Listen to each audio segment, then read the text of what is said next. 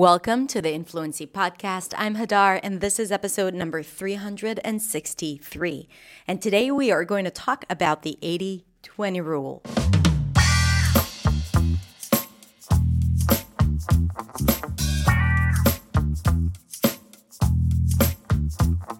Hey everyone, thank you so much for being here and listening to another episode of the Influency Podcast.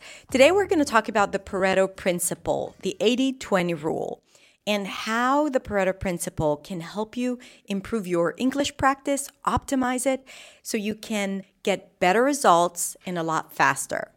I love talking about the eighty twenty rule when it comes to learning and speaking English. And today, you are going to learn how the eighty twenty rule can help you too.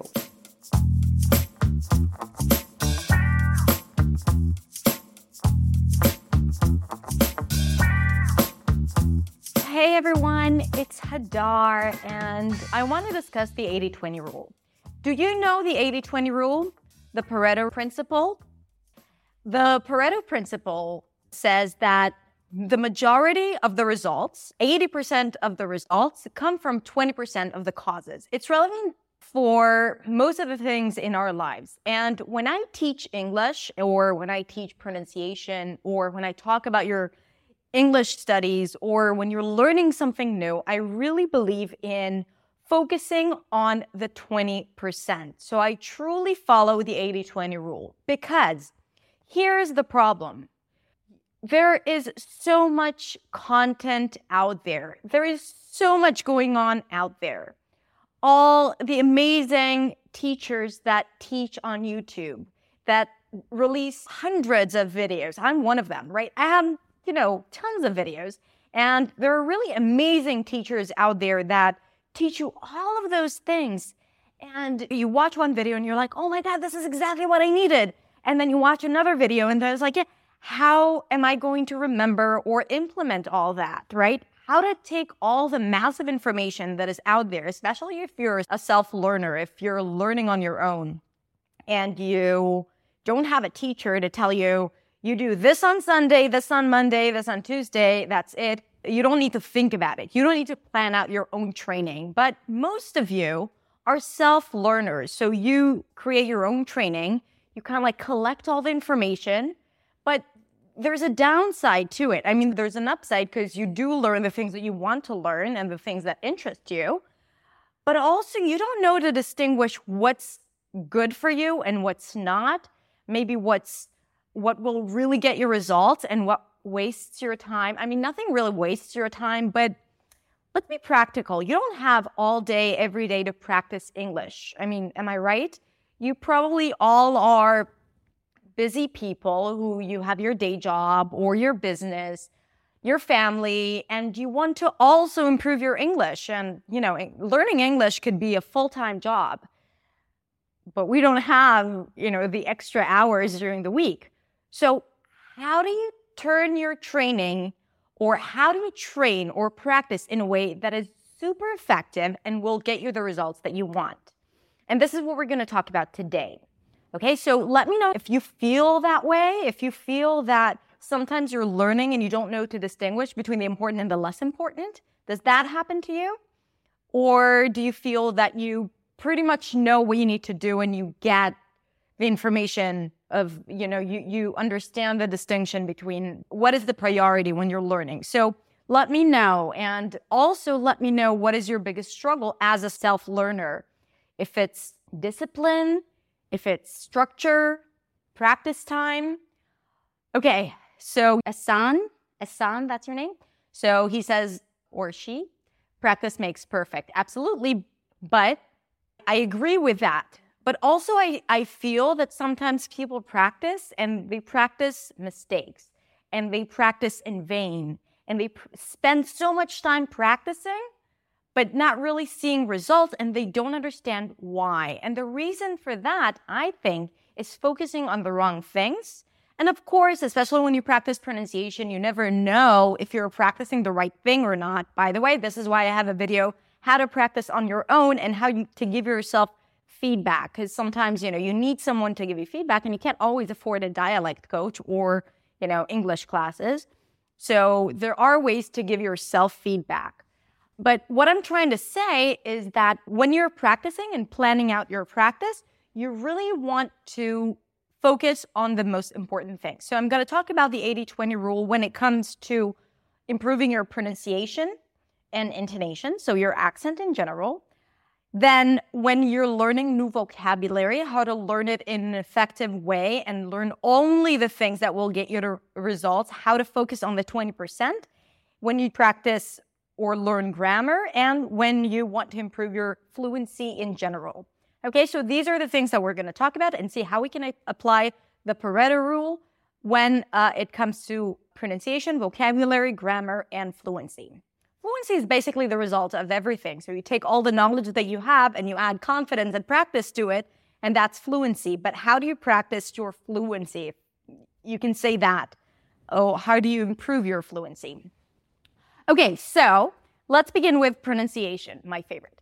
So when it comes to pronunciation, again, if you type in American pronunciation, you'll get a billion videos about all the different sounds in American English. For each sound, you'll have like a thousand videos, right? And first of all, which one do you choose? So you start watching them and then decide which one is better for you. But okay, so there is the R, and there is the stir, and there are vowels, and then there is the P, and the T, and the Z, and the S, and you don't know whether you should work on your L or your R first, right? And then someone says, look, to sound like a native speaker, you really have to work on your T H's after R's, because otherwise you'll sound foreign. And then you're like, okay, but but I don't even know how to pronounce the T H first, so why would I need to work? So here's the thing. Yes, there are tons of things out there, and you shouldn't learn everything. If you're a beginner or intermediate, then you have to understand that, first of all, having a foreign accent is not a bad thing. And always striving to sound like a flawless American speaker is a great goal, but it shouldn't be your main target, because it's not about losing your accent. It's about speaking clearly. It's about being confident. It doesn't matter that you have an accent. And an accent is a great thing. That's who you are. That's your personality. That's your, you know, your background. Not a bad thing, okay? So let's assume that we're not looking to lose our accents completely. I mean, again, if you want to do that, that's amazing, fantastic. I did it. I'm obsessed with it. I was. But the goal is, is to be clear. So especially if you're a beginner or intermediate speaker, you know, if you don't need to work on the final twenty percent, if you're still like, if you have a long way ahead of you. So first of all, don't focus on the nuances. Focus on the major sounds that really interfere with your clarity, which means if you are misplacing the primary stress in words, do not spend time practicing your T H's.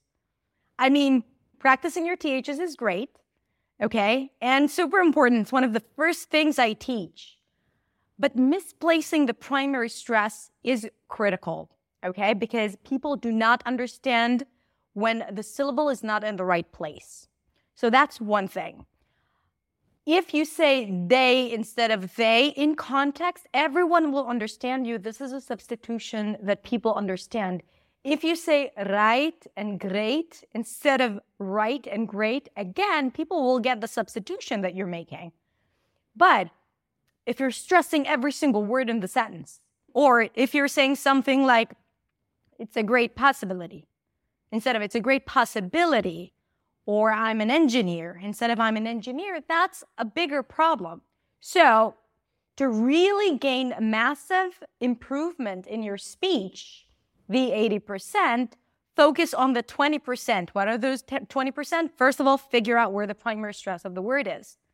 Spend all your time learning it effectively and making sure that you're actually making progress and don't just repeat things or videos without knowing if you're doing it right or not. If there is a doubt that you're not on the right track, you need to change something up, okay? If you're feeling that you're stuck and that you're not improving, then you need to change something because you're wasting your time. And other than wasting your time, and time is money and effort and, you know, you don't see results, you get discouraged. When you get discouraged, you lose faith that you can actually make a change. And that's the worst thing that can happen. Because if you have the right training and the right plan, and you don't need a teacher to tell you that, you can create it on your own. But if you're on the right direction and you take the right journey, you will see results. Like, there is no way that you won't, okay? But when you are not challenging what you're doing and you're just doing things because that's what people tell you to do, especially if you're learning in school or at the university, like with an old school kind of that teaches you grammar by teaching you the rules first, then again, you need to challenge it and change something up until you really feel results. Because with effective practice, you see results by the minute, okay? And if you don't feel that, you know, not by the minute, but within a few days, you should feel results. You should feel physically the results or see the process and the progress, okay? And if that doesn't happen, challenge what you're doing and try it again. So going back to pronunciation, finding the primary stress of a word is first, not finding, but being able to place it in the right position, okay? After that, you probably have the major pronunciation elements like the R, the T H as well, the open vowels, because if you speak with, with you know, closed mouth, no one will understand you. So these are important. After that, you have intonation and rhythm. And then you have all the sheep, ship, and pool, pull. So again, if you haven't mastered the R, then go back to the practice table, the practice board, and practice your R first before you spend a lot of time working on the sheep, ship vowel. I know it's boring, but I want you to see results quickly. So you have to go to those major sounds that once you start applying them, you'll see immediate impact. You'll notice that people understand you better, okay? And again, it's not about them feeling more comfortable speaking to you. It's about you not getting those blank stares or people asking you to repeat yourself, because then you become self-conscious. And when you become self-conscious, then your English deteriorates. And we don't want that, okay? So focus on those main elements that will get you the best results. Okay, not just the best results, but, you know, will improve your English significantly. Let's just say that. Okay, so first of all, focus on getting the right stress, okay, placing the right stress in the word. Then you have the major sounds like the R, the as in cat, the oz in father, even the T H. Then stressing the right word in the sentence. Sometimes that's the most important thing, even more than the R. Okay, sometimes placing the right stress, it really depends on the speaker, but you have to analyze your speech. You have to compare yourself, let's say, read a text and compare it to the original. Okay, if you're reading a script of a TED Talk, compare it to the original and see where you feel the most of the difference. Is it the intonation, the rhythm? Trust your intuition, trust your ears. And then if you feel that the stress sticks out, like the difference in the stress patterns, then this is probably the first thing you should focus on, okay? So again, I'm saying things that are very general because it really depends on the speaker and their background and their needs. But you have to understand that don't just take everything that is out there and learn it, you know, and just review it and practice it, because it will help you, but, you know, the growth is going to be a lot slower. Zoom in, focus on one, two, three, four elements, major elements, and just practice those, okay? And then you'll see a faster improvement. And as I said, focus on the twenty percent and it'll get you eighty percent of the results. Then once you achieve your goals, then you can start learning all the nuances, okay? But the aspirated T or the held T, I mean, they're important, but they're not more important than placing the right stress, okay? And when you learn all the things together, then sometimes you get lost and then you get overwhelmed and then you don't know what you need to practice anymore. Let's move on to vocabulary. Okay, so I have students that tell me, you know, there was a time where I studied thirty new words in one day. And I was like, yeah, great. And do you remember those words? Not really. Okay, great. So you open the dictionary and you start with the, you know, with the A B C. You start with all the words in A. Have you ever used all those words? Do you hear people use these words? The answer is no, because there is a very, like, you know, you have tens of thousands of words in English. People don't use all those tens of thousands of words in colloquial English, right? Maybe on the news, not even that. Probably in writing, definitely in, you know, when you read articles or definitely when you read books. But there is, you know, the, the language people actually use and speak. And you don't need to know all those fancy words if basic words are not retrieved when you need them, okay? So here's the thing. When you want to enhance your vocabulary, don't start with words that you don't know and try to implement them. Start with the words that you know when you hear them, but you never use, okay? With the words that are never available when you need them. With those nicer words that help you describe something that you know those words, but you usually use a, a more basic word or a word that is not precise. Now, how do you do that? Well, every time you come across a word that you know that you know, but you never use, okay? Again, it doesn't need to be a new word. Then either take a mental note of the word or just write it in your phone. And then, again, as I said, it has to be thorough and effective practice. So memorizing the word is not effective. Again, I have a video about how to boost your vocabulary. So you can go back to it if you need more tactics and tools. But again, what is effective practice? Not to memorize the word. You have to say the word. You have to say it fifty times to train your muscles to say it and to remember it, okay? To develop the muscle memory of you saying the word. Okay, so that's one thing. But then you have to use it in context, because otherwise you don't brand it in your brain. And not in your head. Don't think it. You have to speak it. Because you have to feel it in all your senses. You have to hear it. You have to feel it here. You have to connect your brain. You have to write it to feel it when you're writing it, or maybe typing it, because it's more effective. But if you can write it, or even write it phonetically on the page, then do it. And then you see it, and you feel it. And you say it in context. So you got to create three, four different sentences using the word that you know, but you don't use on a regular basis. Okay? So again, don't learn new words. Focus on the words that you do know and you don't use. Or if you work in, if you're a lawyer, okay, and you need to use certain vocabulary, right? That maybe you won't use when you go to buy groceries, but you need certain vocabulary and you don't have it yet, or you're not sure. Let's say you don't work in English all the time, but sometimes you have meetings in English and you do have to perform. So every time you see an email of a word that you know that you'll have to use, so pick it and collect it and write it. So take those notes and don't learn all the words, but the words that you'll need for your work, okay? If you feel that you can't express yourself when you're talking about politics, then, you know, write the words that you hear around you when you listen to other people speak politics, speak about politics, discuss politics, or sports, or the weather, or your commute to work. Okay, so again, decide on what you want to learn and focus on that. And then the next time you'll have a conversation about politics, you'll already have the words. So you're not just learning random words about life, you're learning specific words that will help you in a specific conversation, and that will also give you the motivation to start a conversation or to express your thoughts and opinions, because you already have the vocabulary. You're not like, I don't know if I should start telling them what I think because I have no idea what words to use. Okay, so it will also help you improve your fluency because you already have the basics. You know the words.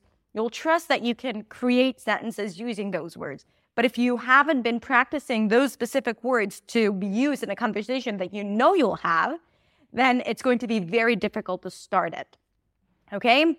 So the twenty percent, don't practice all words in the world, but words that will help you convey your message on certain topics that you usually discuss in your life, whether it's about work or about your hobbies or about anything else.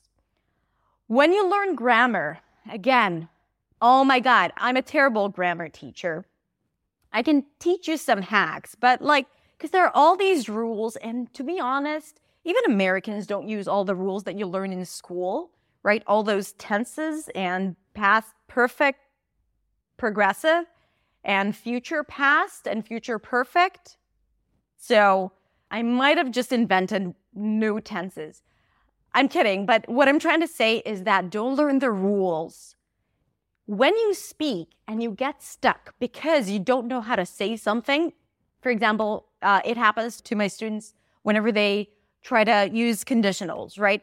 If I had, if I would have been, they start with the would after app, and there is no if after, and there is no future form after if, but they never remember it. So let's let's take that, for example. So if you get stuck, maybe you can get away with it and keep the conversation going, but you feel that you've made a mistake, but you know that you always get stuck when you need to talk about conditionals or the on and at or the past, about when you talk about the past or about something that you've been doing for a long time.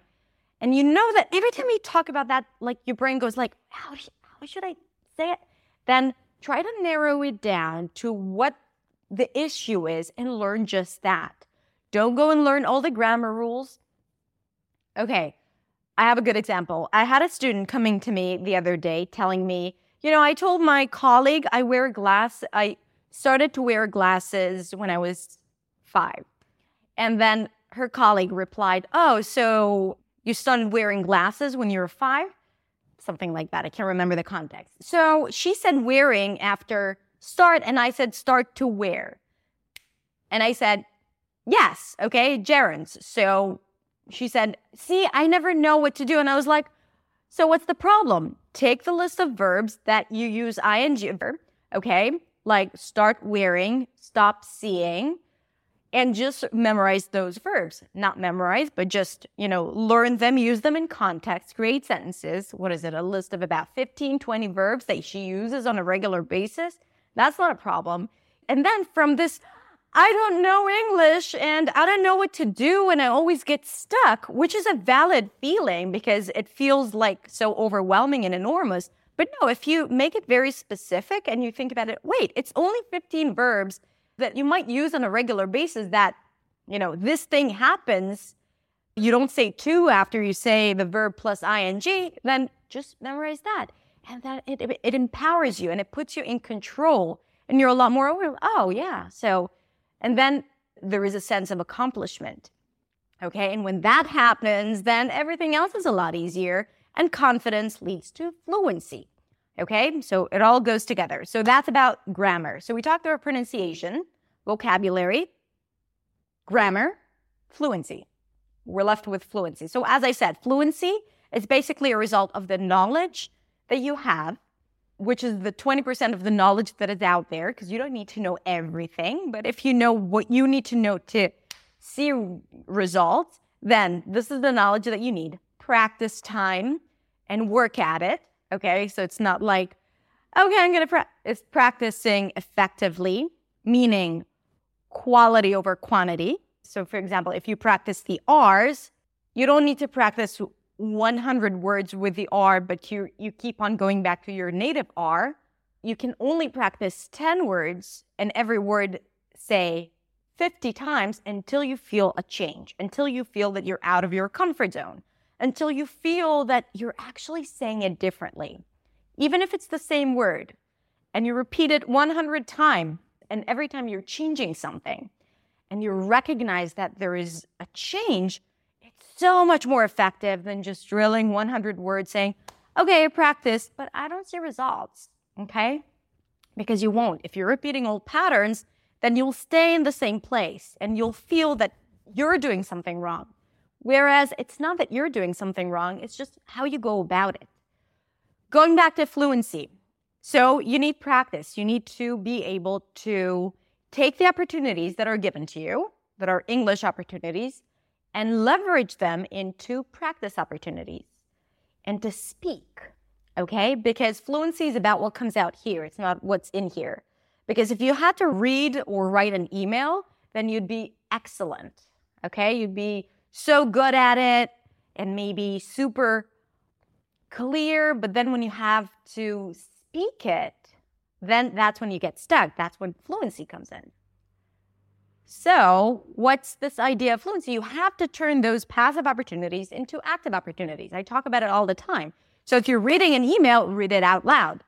If you are in your car, then look around you and think about what's going on, but think in English, okay? Use these opportunities. And when you think in English, then immediately after, you can start speaking your thoughts out loud in English. So again, you have to feel it. You have to think it and hear it and say it. So you have to connect all of those things together. So we said, take advantage of the opportunities around you. When you listen to someone, you can repeat after them. If you like listening to podcasts, then repeat what you're hearing. So all of those things are things that you can do constantly in order to improve your fluency. And of course, speak as much as possible. Partner up with other people. So for example, I don't know if you know, but I have a Facebook group called The Fluency Challenge. And if you haven't joined, this is the time to join. I'll post a link right below. So one of the things that they did, they created a conversation group. So they're meeting via Zoom, and either they go live together in the Facebook group and they talk and people comment on their conversation and they engage themselves in the conversation, and people upload videos. So they take the opportunity to speak. This is what you need to do to improve your fluency. So they uh, they have like online meetings around them, and they speak with each other about different topics. So this is a fantastic opportunity to improve your fluency. You don't need native speakers to be able to speak up. It's all about the process of you retrieving the words, of you hearing how you sound, of you listening to others and maybe recognizing things that they do differently and either help them or learn from their mistakes. Okay, it's even a better opportunity to speak with someone who is eager as you to practice their English, because you can, when you teach someone and when you help someone, it really helps you and it helps you clarify what you want to achieve. So again, when it comes to practicing your fluency, don't wait until you move to the U S or you travel. You don't need that to improve your English. You have people around you, your partners, spouses, children, parents, friends, online friends, right? You can just meet up with them and say, let's have an hour of practice time. And if you can't find friends, speak to yourself, okay? But again, it's about being active. It's about understanding that you don't need a lot to make it happen. You just need to do it, okay? As I said, even if it's with yourself, even if no one's there to give you feedback, because everything is just another step on your way to reaching your goals, okay? And when you're practicing, when you're speaking to yourself and you're introducing yourself, all, even though no one's out there to listen to you, when you do need to do it with real people or in a job interview, then you'll be a lot more confident because you the words are going to be available. You'd know yourself. And you'd know how to say things because you've practiced it before, okay? So I think that's it when it comes to fluency, okay? So going back to the eighty twenty rule, focus on the twenty percent and trust that it'll get you eighty percent of the result, because if it'll get you eighty percent of the results that you want, you will be at an amazing place, because we're not after just after sounding like a native speaker or losing your accent completely. No, it's about being a confident speaker, a strong speaker. It's about having impact, engaging others. Okay, that's the important stuff, okay? And your accent is an asset. And sometimes other people, non-native speakers, will have a much easier time understanding you thanks to your accent. So it's not a bad thing. And as I said, being a foreigner is always, always means that you have something new to bring to the table. You don't want to hide it. At the same time, you want to understand English perfectly and know how to use it in order to be a strong speaker and to be able and to trust yourself and to be able to speak up and express your thoughts and ideas to the world. That's it. Okay, if you're not a part of my fluency group, join us and start uploading videos and start speaking with other members, because it's an amazing community. So you don't want to miss it out. Okay. Guys, thank you so much. If you have any questions for me, then you can find me on Instagram. You can D M me or on Facebook. Accents Way English with Hadar. Bye.